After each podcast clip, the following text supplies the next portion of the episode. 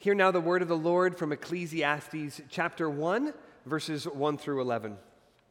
The words of the preacher, the son of David, king in Jerusalem. Vanity of vanities, says the preacher. Vanity of vanities. All is vanity. What does man gain by all the toil at which he toils under the sun? A generation goes and a generation comes, but the earth remains forever. The sun rises and the sun goes down and hastens to the place where it rises. The wind blows to the south and goes around to the north. Around and around goes the wind, and on its circuits the wind returns. All streams run to the sea, but the sea is not full. To the place where the streams flow, there they flow again. All things are full of weariness. A man cannot utter it. The eye is not satisfied with seeing, nor the ear, filled with hearing. What has been is what will be, and what has been done is what will be done, and there is nothing new under the sun. Is there a thing of which it is said, See, this is new? It has been already in the ages before us. There is no remembrance of former things, nor will there be any remembrance of later things yet to be among those who come after. The grass withers, the flower fades, but the word of our God endures forever. This past December, when my family and I were decorating for Christmas, uh, it was my job to hang out the outdoor Christmas lights. And so I uh, got uh, the Christmas lights we use. We never do much fancy, but we have uh, some that we use uh, year after year. And so I got those out and strung them all up and plugged them in. And much to my chagrin, as often happens, uh, they weren't working. A big chunk of those lights uh, were not working and they were not lighting up in the way they should. Well, in that moment, on a spur of the moment decision, I, I decided something very uncharacteristic for me. I decided that I was going to fix that set of lights. I, I don't fix many things very often, uh, but I decided, you know what, I'm, I'm going to do this. And so I pulled up a YouTube video. I went to Menards. I bought a, a circuit checker, a circuit sensor. I'm not sure what it's called anymore.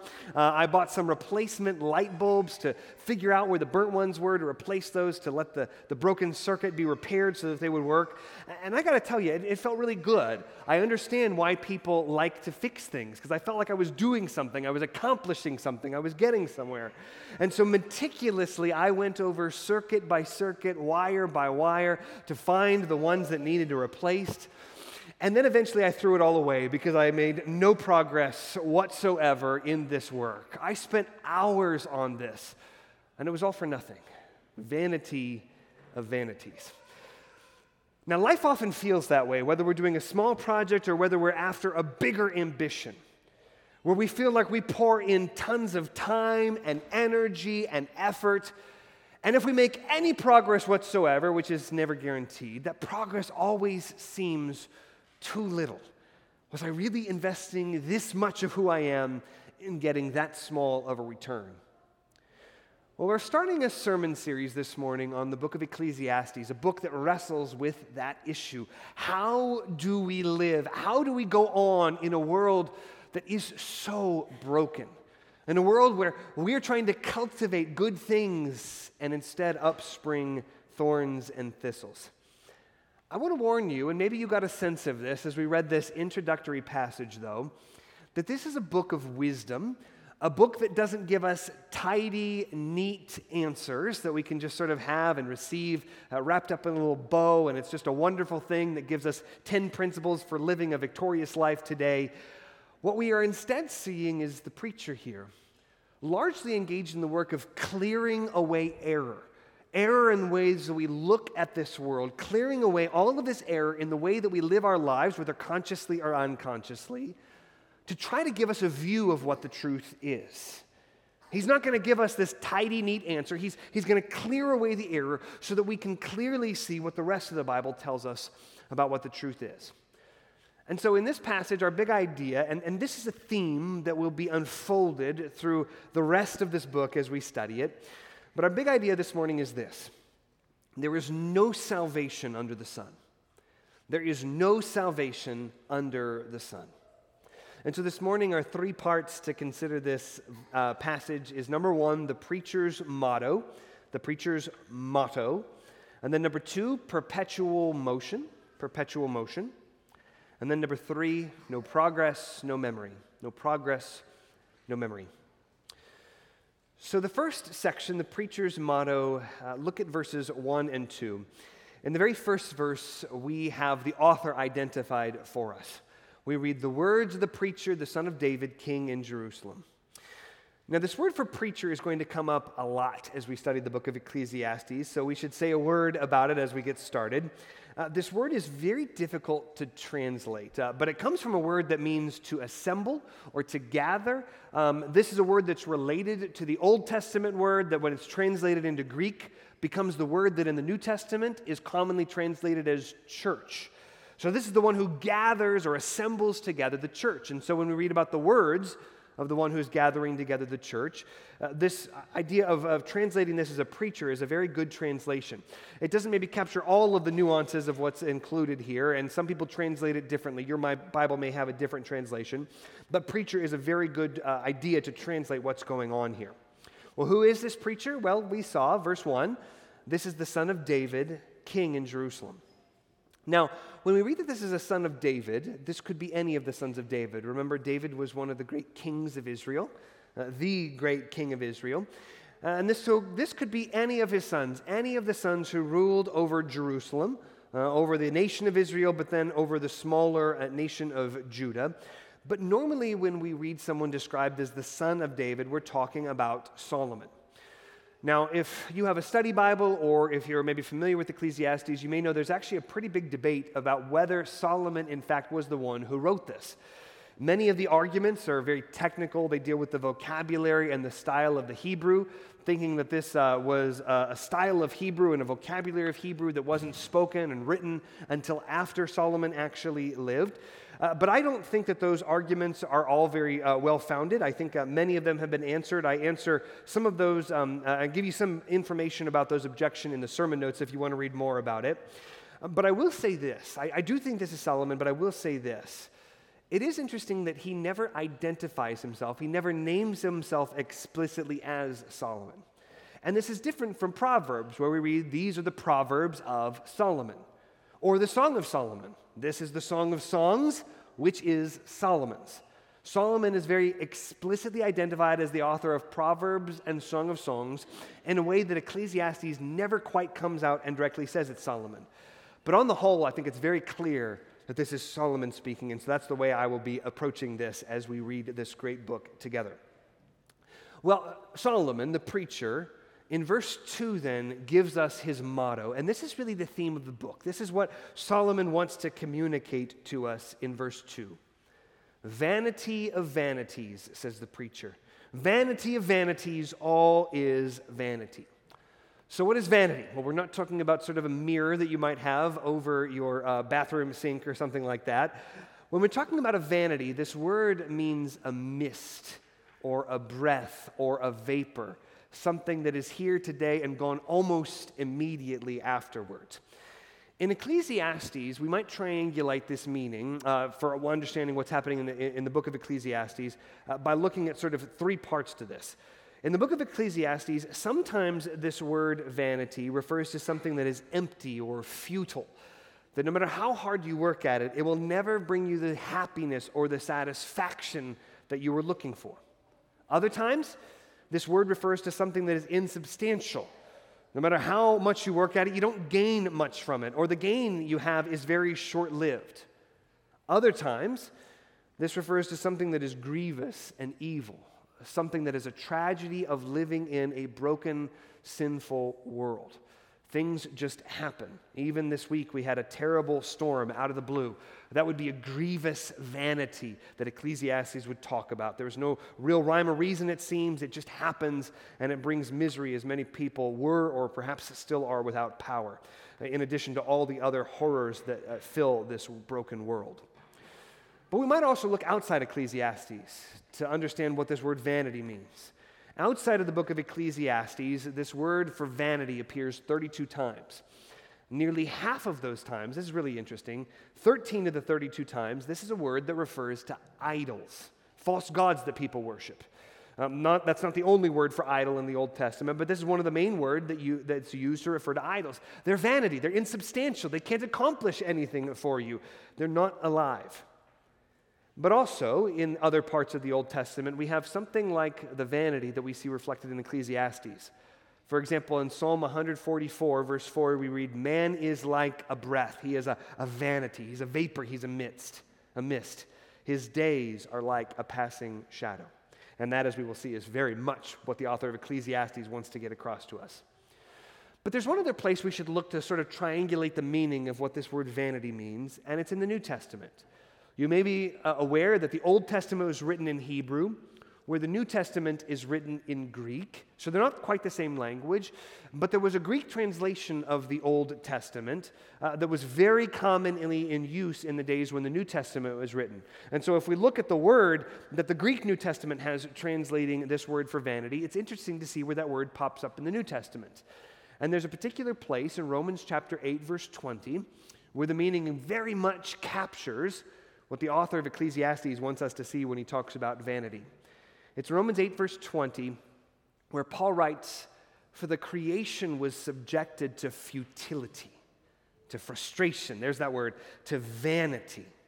For the creation was subjected to vanity, not willingly, but because of him who subjected it, in hope that the creation itself will be set free from its bondage to corruption and obtain the freedom of the glory of the children of God.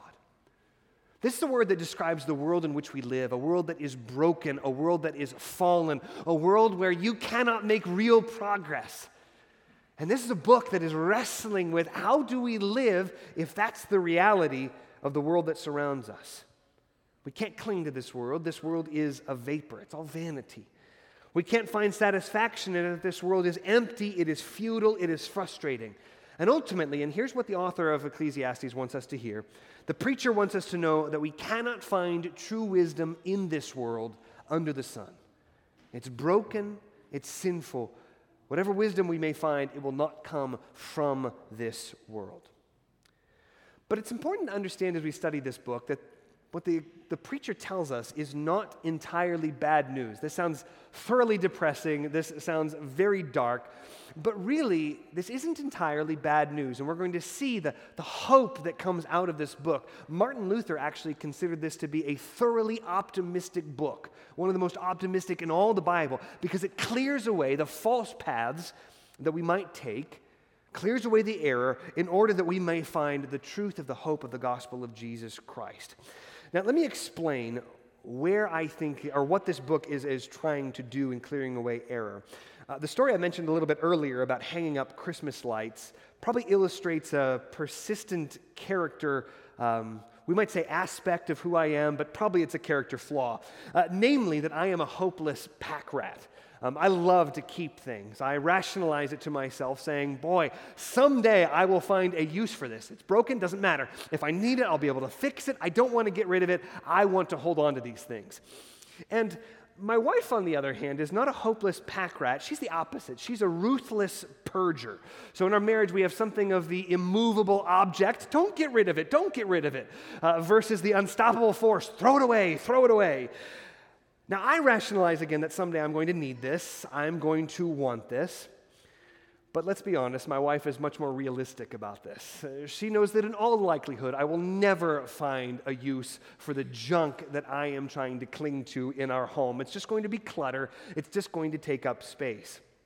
And even if I do potentially, one day, someday, over the rainbow somewhere, find a use for this, she also knows that, just like in the case of the broken light bulbs, I probably won't be able to fix whatever's broken to the point where I'll just have to throw it away and start over. If I would just do that and get to buying something new when I need it, I'd be in much better shape.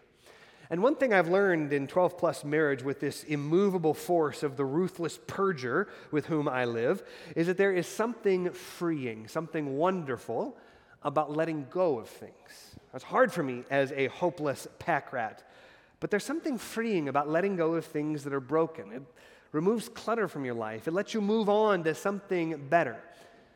And that's what the author of Ecclesiastes is trying to tell us. This preacher isn't so much worried about minimalism and what we consume in the stuff of this world. He wants to get at what we're thinking. And he says, You've got to clear away this error. You've got to get rid of it. Don't cling to this world.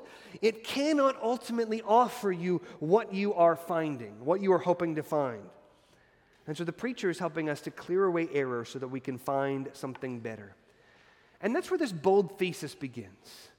He wants us to know from the beginning that vanity of vanities, vanity of vanities, all is vanity. That's bold. As pack rat people, like we are spiritually, we want to cling to the stuff of this world, the promises of this world. We don't want to believe this at first. I'm pretty sure I can find some use for this or that that I find in this world. And knowing that this would be a controversial motto, the preacher immediately begins to give arguments to back this up. And in this first argument, he wants us to observe and consider the world around us, creation, to see the way in which the world is always moving but never arriving. The world is always moving but never arriving. This brings us to our second point about the perpetual motion of life and the perpetual motion of creation, verses 3 through 7. The preacher moves on in verse 3 to ask, What does man gain by all the toil at which he toils under the sun? What does man gain? That's a, a business word. It refers to financial gain from business dealings. What do you gain from all of the toil with which you toil? We labor all of our lives in so many different areas and circumstances. What do we really profit from it? And of course, our Lord Jesus echoed that same question in Mark chapter 8, verse 36, when he says, What does it profit a man to gain the whole world and to forfeit his soul? He says, Imagine you're not just trying to fix a $4 set of Christmas lights. Imagine you can gain the whole world. It still won't profit you much in comparison to forfeiting your soul. Well, to underscore the foolishness of trying to find substantial gain in this life, in this world, the preacher then asks us to consider creation itself. And so in verses 4 through 7, we have a contrast against creation and an illustration from creation. The contrast comes in verse 4. In contrast to us who come and go, the earth endures forever. Creation endures forever. Verse 4 A generation goes and a generation comes, but the earth remains forever. James 4, verse 14 echoes this point. What is your life? For you are a mist, you're a vapor, you're a vanity that appears for a little time and then vanishes. In contrast to the enduring sense of creation, your life continues for just a brief time and then is gone forever. So we are, our lives, our generations are in contrast to creation. But then the preacher moves on to illustrate the vanity of the toil with which we toil by pointing to the way in which creation is always moving but never arri- arrives. Look at verse 5. The first place the preacher points us toward is the sun. He says, The sun rises and the sun goes down and hastens to the place where it rises.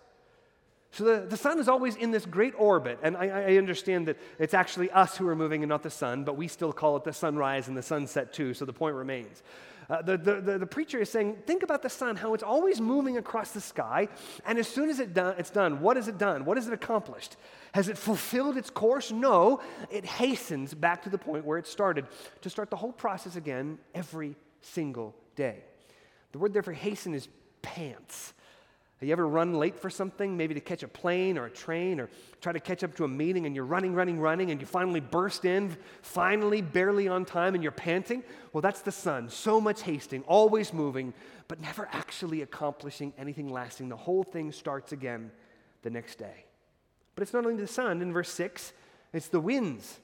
Verse 6 the wind blows to the south and goes again to the north. Around and around goes the wind and on its circuits the wind returns. You have the wind that's just flowing here and there, moving, never stopping, always going, always going somewhere.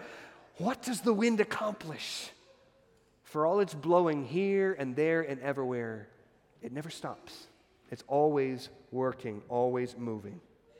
In verse 7, the streams, uh, the, the streams flow ceaselessly into the sea. All streams run to the sea, but the sea is not full to the place where the streams flow, there they flow again.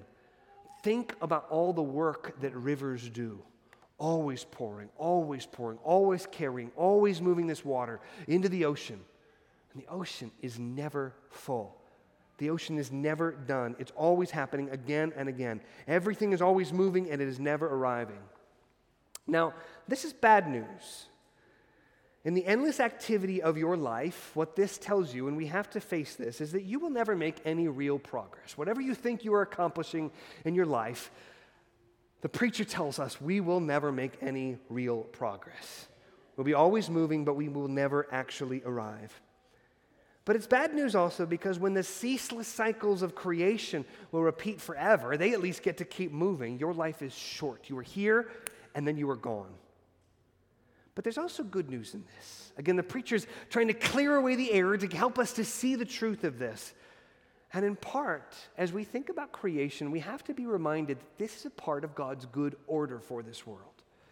It is good news that the sun rises every morning. It is good news that the seasons continue. If the sun didn't rise, how would we live? If the seasons didn't continue, how would farmers grow food? How would we go through the normal course of our life? In fact, God promised after destroying the entire world with a flood in Genesis 8, verse 22, that while the earth remains, seed time and harvest, cold and heat, summer and winter, day and night shall not cease. The fact that these cycles continue ceaselessly is God's good provision for our lives. There's no progress, but there is stability. And this idea of stability is an important part of what the preacher wants to point us toward in this life. Now, again, the preacher is clearing away error. It is easy to think that we are making progress in our cooking and cleaning, and yet the work still remains. It's easy to think that we're making progress when we make a dent in the laundry in our houses, and yet somehow the clothes get dirty again. It's easy to think that we're making progress when we get to inbox zero or when we clear away all our work assignments, and yet things keep piling up. Or landscaping. No matter how many times I mow my lawn, it keeps growing back. Ceaseless, always moving, never arriving. But we have to ask this is kind of harsh. Is it really true that there's no progress to be made? I mean, that seems dark, that seems hopeless. Is that really, really true? Especially when we live in the year 2021, where we've seen all manner of technological and scientific advances in so many areas. Well, the preacher through this book is going to acknowledge that there is real possibility for growth, for development, and for improvement. But in spite of all that, he still sticks to his point that real progress, pro- true progress, to bring about something that is genuinely new, is not actually possible. And we have to hear him for what he says. And this brings us to the third point that there's no progress and no memory. No matter how much more wisdom or pleasure or work or wealth we gain in this life, we will find no ultimate satisfaction. All of it will be vanity, all of it will be emptiness. In verse 8, the preacher says this All things are full of weariness. A man cannot utter it. The eye is not satisfied with seeing, the ear, nor the ear filled with hearing. This perpetual motion that we're engaged in in our lives, it's a weariness. Our eyes will never be satisfied. We won't see one last final thing, and that will be enough. We won't hear one last final thing, and our souls will be filled. All of it is simply a weariness. It keeps going and going, and we are never truly satisfied. And then in verses 9 through 10, the preacher says that in spite of our accomplishments, there truly will be nothing new under the sun. Verse 9, what has been is what will be. And what has been done is what will be done, and there is nothing new under the sun. Is there a thing of which it is said, See, this is new? It's already been in the ages before us. You see, with all of our science and our technology, we can perhaps accomplish more. We can perhaps do it better. We can perhaps bring it about faster. But in everything that we've accomplished, there is nothing truly new. We're still trying to live our lives just as those who came before us did. We're still trying to find satisfaction in our work, just like those who came before us did, and they didn't succeed, and we aren't succeeding in finding lasting satisfaction. We're still trying to raise our families, we're still trying to pass the baton on to the next generation. But even there, as we think about the future, verse 11 reminds us that the next generation will not even remember us. All your efforts in verse 11 there was no remembrance of former things, nor will there be any remembrance of later things yet to be among those who come after. We don't remember the past, and those who live in the future won't remember us. How many of you know the names of your great great grandparents? And if you do, do you know the names of your great great great grandparents? People who are literally responsible for making sure that you are here. Do you even know their names, much less anything significant about their lives? We don't remember the people who came before us. Only the greatest of all achievements are preserved in our memory, and even those are only the smallest slice of the lives of the people who worked to accomplish them. One of my favorite poems is by Percy Bysshe Shelley. It's a poem called Ozymandias. You may have heard this one. It's a poem about a man who brings back word from a distant land about seeing the remains of an ancient empire that was glorious in its day. The poem goes like this it's very short. I met a traveler from an antique land who said, Two vast and trunkless legs of stone stand in the desert. So there's a statue. Near them on the sand, half sunk, a shattered visage lies. A visage is a face, a face lies in the sand, whose frown and wrinkled lip and sneer of cold command tell that its sculptor well those passions read, which yet survive, stamped on these lifeless things, the statue, the hand that mocked them and the heart that fed. And on the pedestal, these words appear My name is Ozymandias, King of Kings. Look on my works, ye mighty, and despair. And then the next line of the poem says this Nothing beside remains. Round the decay of that colossal wreck, boundless and bare, the lone and level sands stretch far away. No matter how great your achievements are, even for those for whose achievements are so glorious that people can look on them and despair, ultimately time will bring them to nothing. Ultimately, time will bury them in the sand and they will be forgotten forever. This is not positive and encouraging as we might hope it would be. This is heavy, but we have to ask ourselves in this word of inspired scripture, what error is the preacher clearing away for us?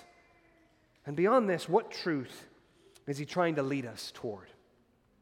Well, two applications. The first have to do with the error the error to expose. Brothers and sisters, we must consider well the vanity of this life. That's the first application. Consider well the vanity of this life. And this is so painful. And maybe it's not what you came to hear this morning because we want our lives to have meaning. We want all the things that we are doing to count for something real in this world. And because of this, we so often deceive ourselves into believing that our lives are at the center of the universe. Now, we might not say it this way, but the way we live and the way we think and the way we act expose that we believe it. We become self absorbed. We become self consumed. We become self obsessed.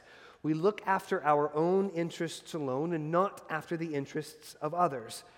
We believe that we're making real progress, that we're on the brink of finding true satisfaction.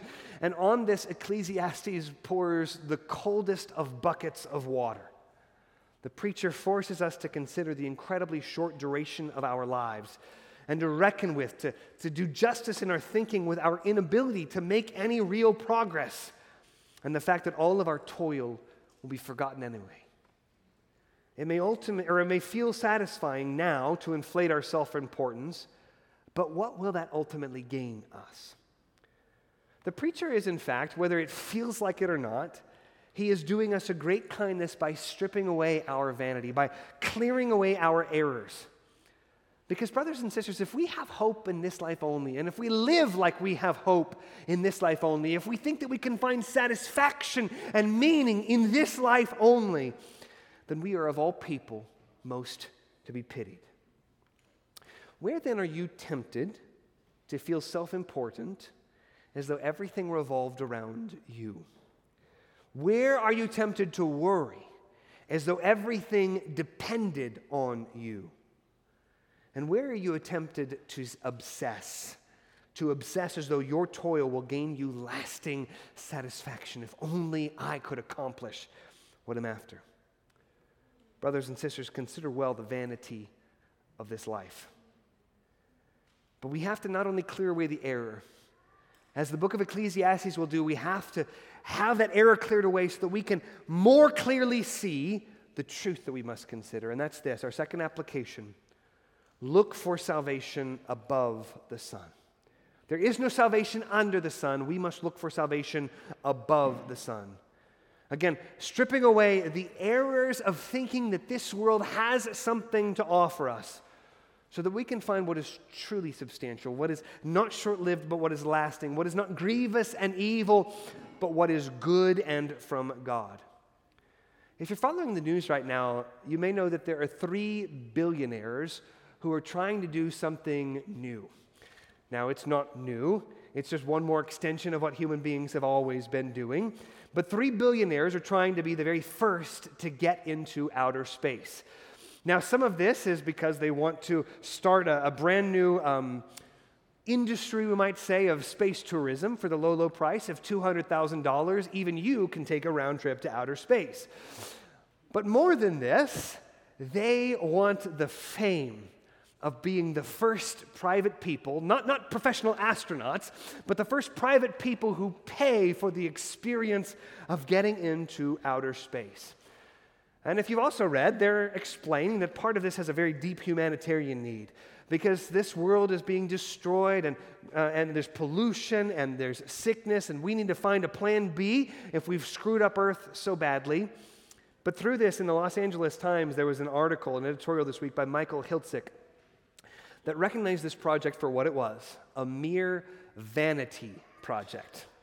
Well, that so much echoes what the book of Ecclesiastes would tell us.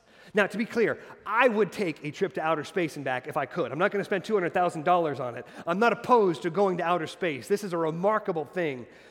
But the idea of being the first to do it, and the thinking that by doing this we will find a plan A for the brokenness and the futility of this world is entirely misguided. We do need a plan B.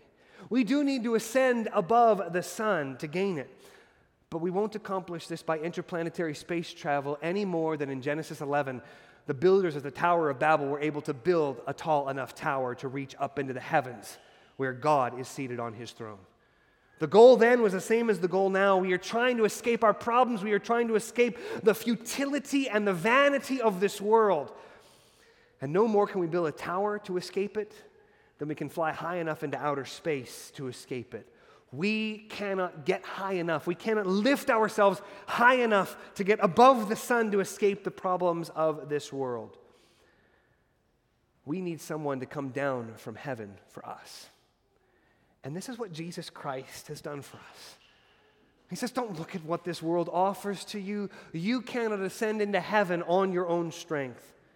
He says in John 3, verse 13, that no one has ascended into heaven. All of the efforts in all of human history, including what came after Jesus, all of these efforts to ascend into heaven have been failed attempts. No one has ascended into heaven except he who descended from heaven, the Son of Man. Jesus descended, he came down from heaven. All of creation, the vast reaches of the created universe included, cannot provide ultimately what we are wanting our eternal life, our lasting satisfaction. There is no salvation under the sun. And no matter who travels into outer space and no matter how far they are able to travel, they too will ultimately die. There is nothing new under the sun by getting into outer space or anywhere else. What we need is Jesus Christ who came down from heaven, came down from above the sun in order to raise us up to the heavenly places where we can be with Him. He did this by coming to die in our place so that our sins might be forgiven, so that He might raise us up spiritually today, even in the midst of this broken, dying world. We are raised now to newness of life spiritually. But at the end of time, to raise even our bodies from the dead, to live in a resurrected new heavens and new earth with Him forever. A world that will not be marked by futility, a world that will not be marked and plagued by thorns and thistles, in a world that when we, in which we will enjoy lasting satisfaction in the presence of God the Father, God the Son, and the Holy Spirit. You cannot find what you're looking for in this world. The preacher clears that away, and we're going to see this so clearly as we work our way through this book. You can't find what you're looking for in this world, in this life, under the sun. Vanity of vanities, all is vanity here. But the gospel of Jesus promises that for all those who trust in Jesus, you will never be put to shame. Your life will not be vanity, you will be raised with the sons of God on the last day in the days of resurrection. Beloved, do not put your hope in the vanity of this world. Put your hope instead in the solid hope of the gospel of our Lord Jesus Christ. Let's pray. Heavenly Father, we pray that as we study your word, you would help us to repent of areas where we are tempted to put too much faith, too much stock, too much hope in this world. But we pray now that instead you would lift our eyes to the heavenly places where Christ is seated at your right hand, that with the eyes of faith we would see him there seated by your throne, and that there we would believe in him and trust in him and live lives even as our outer man is wasting away, that we would be renewed in him day by day as we await the day when the vanity of this world will pass away forever and we will be resurrected to solid, lasting joys through Christ Jesus our Lord. It's in his name we pray. Amen.